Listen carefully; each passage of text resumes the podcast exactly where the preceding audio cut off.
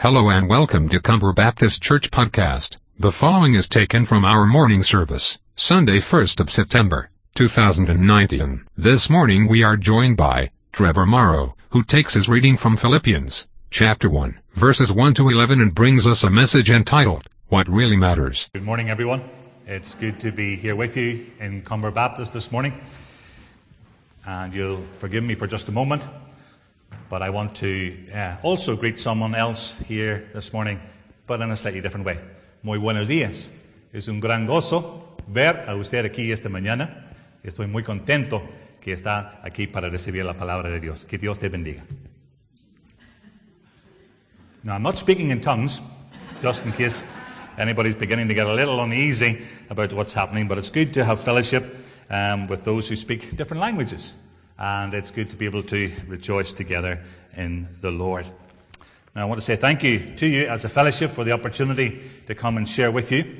Uh, this is actually my first time in Comber Baptist Church building. I have been a number of times to the midweek meetings um, when I served with Baptist Missions, and it was always a joy and always a great encouragement. And even this morning, to be reminded of your love for us as a family, and indeed for your prayers for us as a family. And the number of people that asked about Christine, nobody asked about me, but uh, everybody was asking about Christine this morning. Uh, and I'll be taking those greetings home uh, to her, and I know she will be encouraged as well. So thank you, thank you for the opportunity. I did feel a little bit uneasy when uh, I was listening to the children's talk this morning because I was a little bit guilty of being impatient this morning. And yes, I came across those cyclists um, on the way to Comber Baptist this morning. And uh, yes, let's just say um, it was difficult. It was difficult. And I had to uh, just there pray for forgiveness again for maybe not being as patient as I should have been uh, with them. So um, God always speaks in very direct and very clear ways. And I trust that as we gather together today, we're looking at the theme of prayer. And this morning I want to look at prayer within the church, how we uh, pray for each other. And, and that's so important and how we show love for each other as we pray. It's not just a matter of saying hello, good morning, how are you, and at off time not even waiting for the answer, uh, but that we are genuinely interested. And I know the church here in Comber is a church uh, that prays. And so I want to encourage you as a church uh, as you begin your week of prayer. So we'll think about prayer in the church this morning. And then in the evening, if you're free, I'd love to see you again. Uh, we'll be looking at prayer and the world, how we pray for the world. Um, God's at work in the world today, around the world, all around the world. And I want to encourage you to be involved in that work as well. So it's prayer and the church uh, this morning as we think about uh, God's word. And the um, theme for both services will be pray continually. That attitude of constant communion, constant conversation with God in prayer. And that is a tremendous blessing to us as individuals, to the church, and indeed to uh, God's work. So we're going to be thinking about that uh, this morning. And I trust that as we come uh, together, that we'll get our PowerPoint working uh, as well this morning. Prayer. Now, as you have heard from the announcements, the church here is beginning a week of prayer. And I wonder what your thoughts are on the subject of prayer. Maybe you know everything there is to know about prayer. Uh, the more I read about prayer, the more I try to pray, the more difficult for me it is. Uh, maybe a few questions to get you thinking, or maybe you're thinking these questions. Do you believe in uh, prayer? Do you, do you struggle to pray? There we go. Does God still answer prayer? Is prayer really important today? And if God already knows what I or we as a church need, then uh, what's the point in prayer? Does it really matter whether we pray or not? Well, the Bible is very clear that we should pray continually. Paul tells us that in 1 Thessalonians 5. Pray without ceasing. And as we read the Gospels, of course, we discover that Jesus was praying to his Father all the time. And if Jesus, Alistair Begg says, if Jesus Christ, the greatest teacher in the world, followed up his instruction by prayer, then what of us? Prayer was also important in the life and ministry of the Apostle Paul. In all of his letters, he is praying for his readers. What really matters in our Christian walk is prayer. And that is the theme for this morning. What really matters? My walk with God is dependent on prayer. The life of the church and its ministry is dependent on prayer. The work of God around the world is dependent. God calls us to pray for His work. Not only the constant communication with God for our own needs, but also the constant praying to God on the behalf of others. I'm not sure how it is with you, but oft times when I'm praying for others, somehow my needs just don't seem to be that important anymore. Yet so often, this is the very discipline, or indeed the very habit, that is so greatly neglected by us as believers and indeed as church members. In our Christian lives, nothing is more important and nothing more difficult to maintain than a meaningful prayer life. And so before we go any further, can I ask you to turn in, in God's Word to Philippians chapter 1. And we're here, we find the Apostle Paul, and he begins this letter to the church at Philippi with thanksgiving and prayer. The apostle Paul knew the importance of prayer, praying for others and others praying for him. So let's read then from Philippians chapter 1. We'll read from verse 1 down through to verse 11. I thank my God in all my remembrance of you always in every prayer of mine for you all, making my prayer with joy because of your partnership in the gospel from the first day until now. And I am sure of this, that he who began a good work in you will bring it to completion at the day of Jesus Christ. It is right for me to feel this way about you all because I hold you in my heart. For you are all partakers with me of grace, both in my imprisonment and in the defense and confirmation of the gospel. For God is my witness. How I yearn for you all with the affection of Christ Jesus.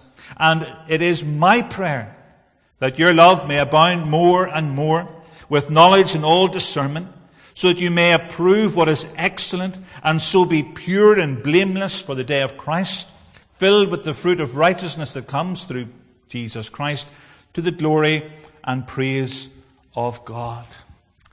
Amen. Let's pray. Father, we thank you indeed for the opportunity to gather as your people this morning.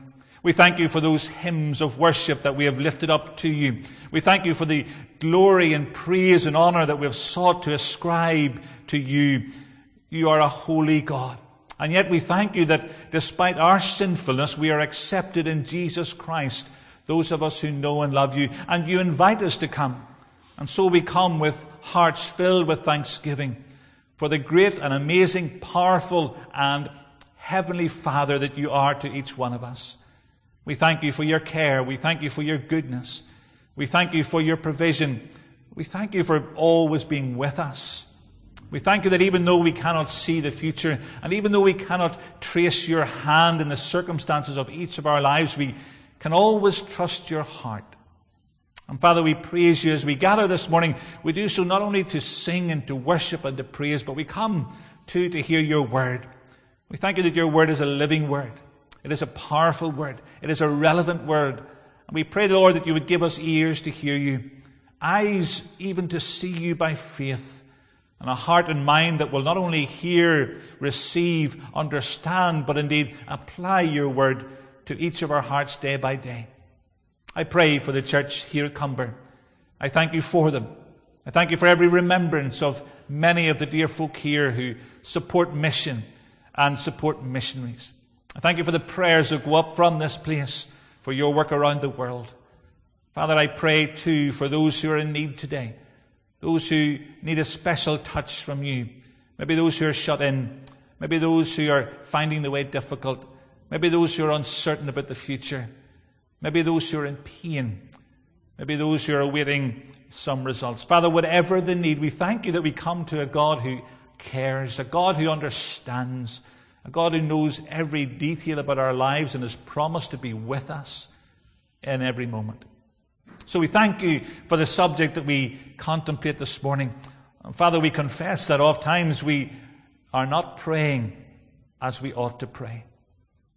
Father, we are missing out on much of the blessing in communicating with you and listening to your voice as we pray. Lord, will you speak into our hearts again this morning? Will you encourage us? Will you challenge us? Will you change us and draw us closer to yourself? Bless your word because we ask in Jesus' name. Amen.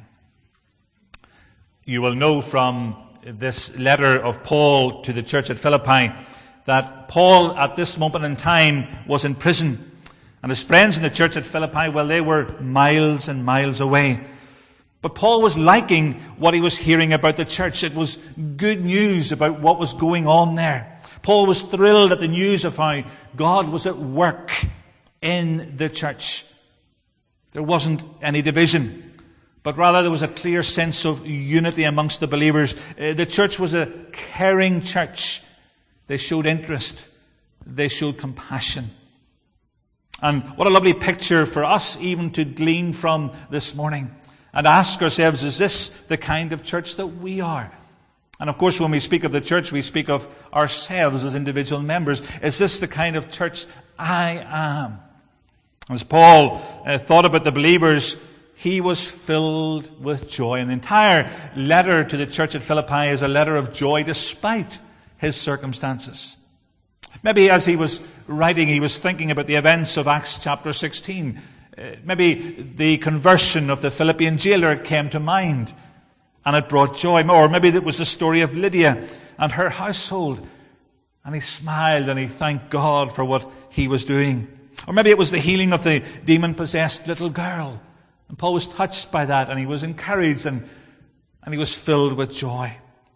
Even now in prison, Paul reveals not only his love for the church, but also the need to pray for the church and how the church needed to pray for one another.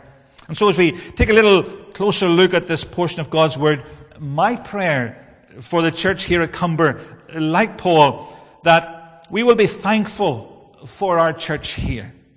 That we will be mindful of the church and its needs and indeed the various ministries that you'll be praying for throughout this week. And finally, that we will be prayerful for the church. So let's turn again to Philippians chapter 1. And let me suggest that we will look first of all at the fact that Paul is thankful for the church. Verse 3 Every time I think of you, I give thanks to my God. One paraphrase expresses it like this Every time you cross my mind, I break out an exclamation of thanks to God. Each exclamation is a trigger to prayer. And as he prays, his heart is filled with incredible joy, not sadness. And as you think of the membership here at Comber, your, your fellow members in the church, is that what happens when you think about each other, when uh, your names cross your minds, and why you're just so thankful to be part of this church and, and you want to pray? As Paul thought about the believers in Philippi, he breaks out in exclamations of thanks to God. He's so thankful for the fact that they were partners with him in spreading the good news about Jesus Christ. He remembers how they stood with him. And he recalls, first of all, the work that God does for each of us through salvation. And there is no greater work. There is no greater miracle. And if you're here this morning and the salvation word is just a word, you've never experienced God's presence touching your heart, helping you to see your need of Jesus. And you've never come by faith. Oh, can I encourage you this morning to come to Jesus? Oh, that is my prayer for you.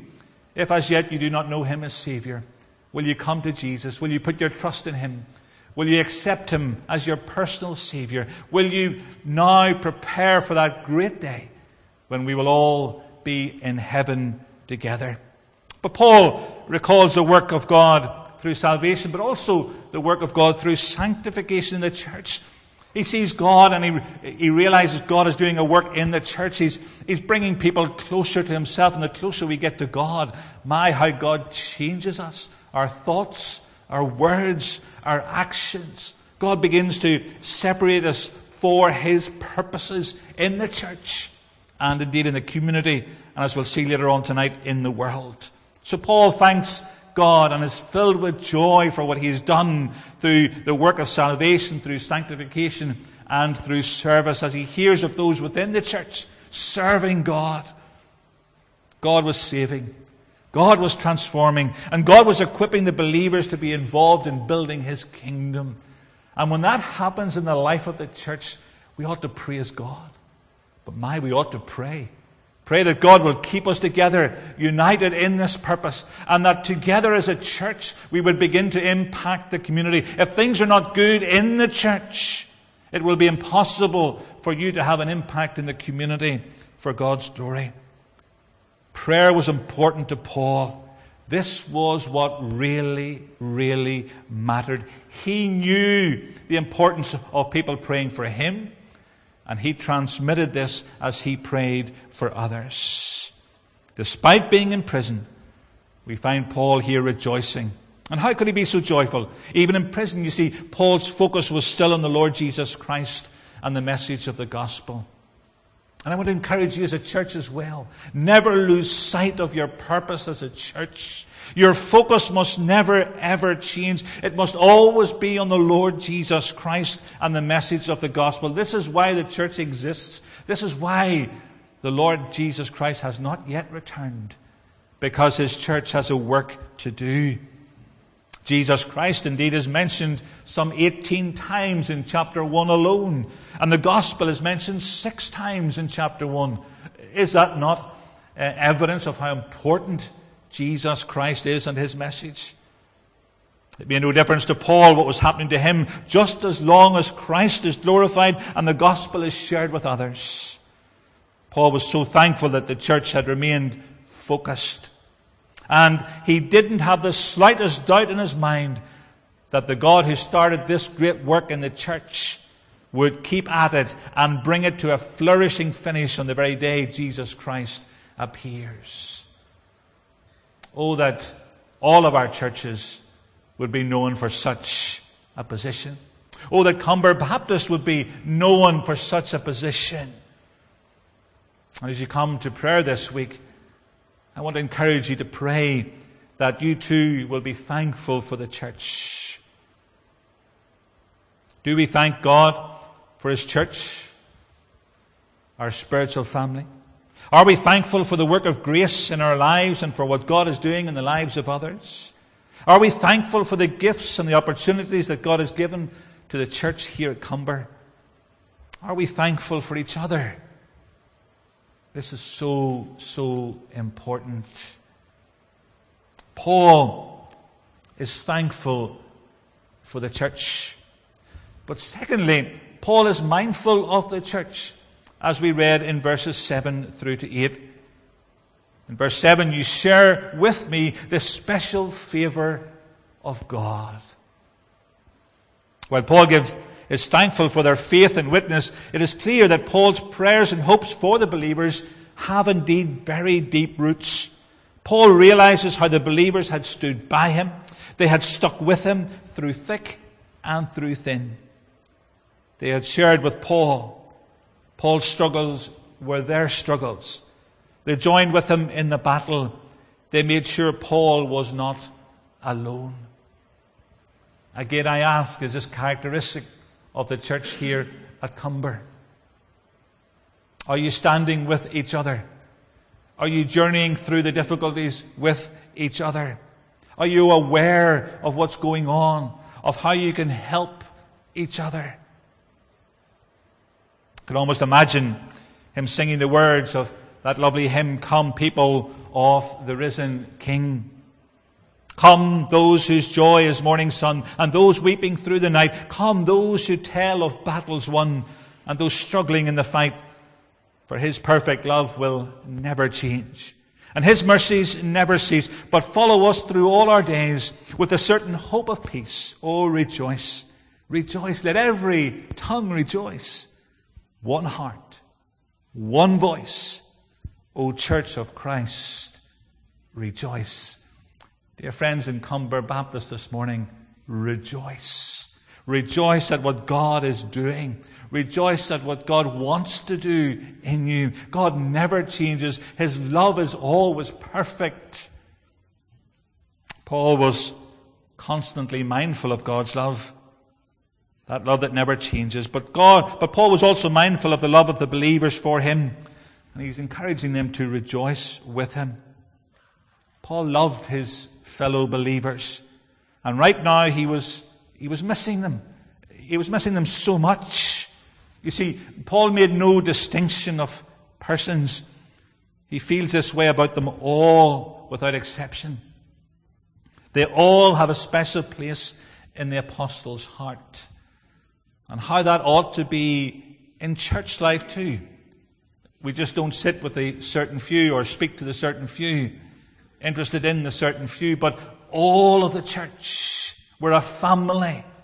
And as equal rights before God, we ought to be concerned one for the other. This was true Christian love in action as the apostle Paul prayed for the church. In 1 John 3:14 we read, "We know that we have passed out of death into life because we love the brothers. Whoever does not love abides in death." Paul here shows his genuine love through being prepared to suffer indeed on their behalf, whatever the cost. If it, if it means that you will grow in your faith, if, you, if it means you'll be encouraged in your walk, then, then I'm happy to suffer. Paul saw circumstances as an opportunity to defend and confirm the truth of the gospel message. This in turn would benefit the church at Philippi. This was clearly the love of Christ shining through the apostle Paul. Is that the case with us this morning? Is it evident to everyone that we meet that the love of Christ is in us? Or would people be surprised to hear that we're believers, that we belong to Comber Baptist? Dear friends, that all of our lives would shine for Jesus. And that as a fellowship, we would be encouraged, as a fellowship, as a church, you would be encouraged to work together, to shine together for Jesus Christ in this community. So I ask you this morning, is your love, is our love for each other evident? Do we show genuine concern for others in the fellowship? Do we really, really care? Do we walk with our fellow believers in the challenges that they face? Do we share in their abundance? Do we share in their needs? Do we share in the burdens that they carry? Well, Paul was thankful for the church, but Paul was also mindful of the church as they stood by him, and he now prays for them. Are we mindful of each other? Dear friends, this is so, so important. So, as a church this morning, as you begin your week of prayer, are you thankful for the church? For all that God is doing here, through the different departments, through the different ministries, through the different efforts? Are you thankful for the different members of the church? Are you mindful of them day by day? Are you interested in them? Do you care for them? Do you go the extra mile? Do you put yourself out for? This is a challenge. We cannot pray for each other if we're not prepared to be part of the solution or part of the help or part of the encouragement for one another. Thirdly, this morning as we think about prayer, Paul is prayerful on behalf of the church. Paul is thankful for the church, he's mindful of the church, and he's prayerful on behalf of the church. And this is what I really want to focus on for the moments that remain. Paul tells us here in verse 9, I pray that your love will overflow more and more and that you will keep on growing in knowledge and on, in understanding. Paul was so thankful for his believers, for the work of grace in their lives and, and for how they were sharing the message of the gospel, for the impact they were having in the community. He was so mindful of how his fellow believers had stood with him. He hadn't forgotten them because he knew they hadn't forgotten him. How they had shown him genuine love he was so overjoyed. Paul, when he writes on another occasion to the church at Corinth on the way of true love in chapter 13, and it was alluded to in the children's talk, explains clearly the importance of love. One paraphrase puts this familiar portion verses 12 and 13 of 1 Corinthians 13 like this. We don't yet see things clearly. Uh, we're squinting in a fog, peering through a mist, but it won't be long before the weather clears and the sun shines bright. We'll see it all then, see it all as clearly as God sees us, knowing Him directly just as He knows us. But for now, until that completeness, we have three things to do to lead us toward that consummation. Trust steadily in God, hope unswervingly, and love extravagantly. And the best of the three is love. So Paul now in true love lifts up prayer for his fellow believers, crying to God on their behalf, seeking further uh, God's blessing upon their lives, upon their ministry. And this is how I pray for you as a church this morning. Paul prays for the church at Philippi, and I pray for you. He wants them to understand this is now, listen, what really, really matters. It's good to be thankful. It's good to be mindful. But oh, how important it is to be prayerful. Let us see what Paul prays for the church and how we in turn and must pray for each other. Paul prays that first of all, their love would overflow more and more. Not only that they would love much, but they would love well. One of the churches that we have close connections with um, has a ministry called the Martha Ministry. And we were recipients of the Martha Ministry when we first came back from Peru. And this is uh, a ministry that many in the church know nothing of. And this is a ministry where uh, a, a, number of ladies have committed themselves to, to baking and to preparing meals. And they will freeze them until such a time as those meals uh, or that particular food is necessary. And they will gather those meals together in a box and they'll arrive unexpectedly at a home. Uh, and maybe someone that's loosely connected with the church. Maybe it's a friend of someone in, in the church and they're going through difficult times. They need uh, encouragement. And they will take a box of, of groceries, a large box of groceries and cooked meals uh, to that particular family. Martha Minister. What an encouragement. What a way to show practical love. And Paul here is praying that their love would keep on uh, growing, that it would overflow more and more and more, that they'd never be satisfied with just saying, we care. We care enough to do something. Paul also prays that they would keep on growing in knowledge and in understanding. To know and understand more about God know one understand more about His love, about His grace, His mercy, His purposes. And where do we do that? As we gather together under the sound of God's word. It troubles me when I hear of those who think they can uh, live their Christian life at home. They don't see the need of coming to church. My father-in-law, up until recently, um, his love was the church. And every single meeting, he was there an hour beforehand because he loved the church. And he loved the people of God. For him, there were no people like the people of God. Oh, dear friends, as the closer you come to God, that you realize just how important the people of God are or ought to be to each of us. Paul's praying here for the church. And I'm praying for you as a church that your love would overflow more and more, that you would keep on growing in the knowledge and understanding of God. A gentleman called William Philip, in a book that he has written entitled Why We Pray, said this We learn most about prayer simply by learning about God. In other words, the more we learn about God, the more we will want to pray. Not only to Him, but also for others. But thirdly, Paul goes on to say here in this short prayer at the beginning of this letter to the church at Philippi, he goes on to pray that they would live pure and blameless lives until the day of Christ's return. And here's a huge challenge for us. We too must never be satisfied with our walk. We ought to be examining our lives day by day. Yes, we pray, Lord, that you will bless us, but Lord, bless us and make us a blessing to others. My life will not be a blessing if my walk does not match my talk. If I am saying one thing but living another. If I believe one thing but behave in a different way. And Paul is concerned here. We, we need to keep a check on how we're walking and how we're living. Oh, that you would live pure and blameless lives until the day of Christ's return. Now, we'll not live perfectly. We will still sin. But here there's a challenge to integrity. I am what I say I am. I do what I promise that I said I would do.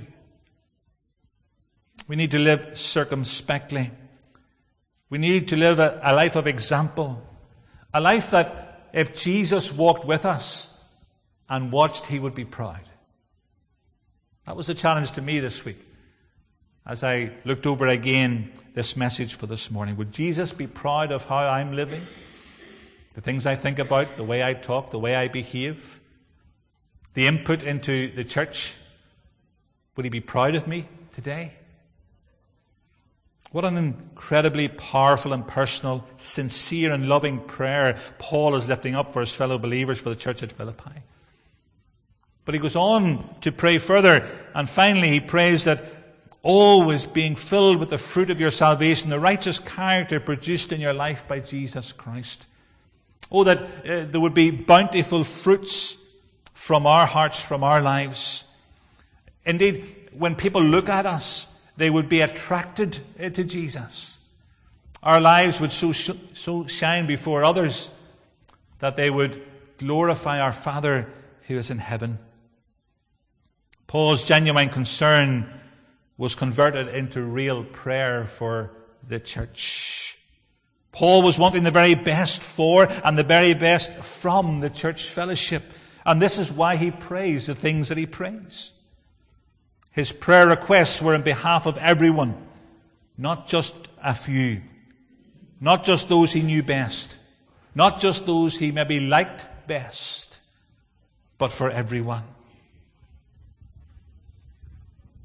So, dear friends, as we begin a week of prayer, and I commit myself to praying for you as a church this week, I'll be taking that little leaflet and I'll be praying when you're praying.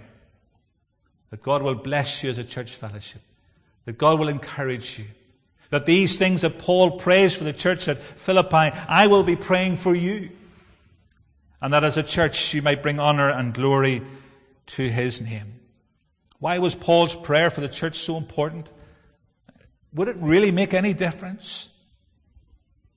This kind of praying ought to become our vital breath, our constant attitude our health, our joy, our life. John Bunyan, many, many, many years ago, testified to such delight during the 12 years he spent in prison for unlawful preaching of the Bible. Indeed, it was in communion with God he was enabled to write most of his literary and theological works, including in 1962 a discourse touching prayer, in which he provides a wonderful definition of prayer. This is what he said Prayer is a sincere, sensible, affectionate pouring out of the heart or soul to God through Christ, in strength and the assistance of the Holy Spirit for such things as God has promised, or according to his word, for the good of the church, with submission and faith to the will of God. A little bit lengthy, but my, that hits it the nail on the head, doesn't it? This is what real prayer is all about. And the end result, well, the end result of Paul's prayer for the church was what they would bring much praise and glory to God. And with many of the promises in Scripture, we know there's always a condition. And Paul is aware of that, and this is why he's praying for these things for the church in Philippi. And if God was pleased to answer and the people were pleased to respond, Paul wanted to assure them that he was thankful for the church, he was mindful for the church, and that he was prayerful on behalf of the church. Lord, like the disciples before us, this morning in this church, we humbly ask, teach us to pray. Teach us to pray so that we might pray continually. For this is what really, really matters. May God bless His word to all of our hearts. Let's pray. Father, we confess that the topic of prayer indeed is a familiar topic. We have heard much said about it. We have maybe even read much about it. And yet we confess that we practice prayer so faintly. We are not in communion with you as we ought to be. And so we pray for forgiveness, but we thank you that there is forgiveness through Christ. And we ask, Lord, that you would give us a fresh vision of you, that we would grow in our knowledge and understanding of you, because when we do, then we will want to pray more. Father, we need to pray more. We need to pray continually. And I pray that you'll help us to do just that. In Jesus' name. Amen.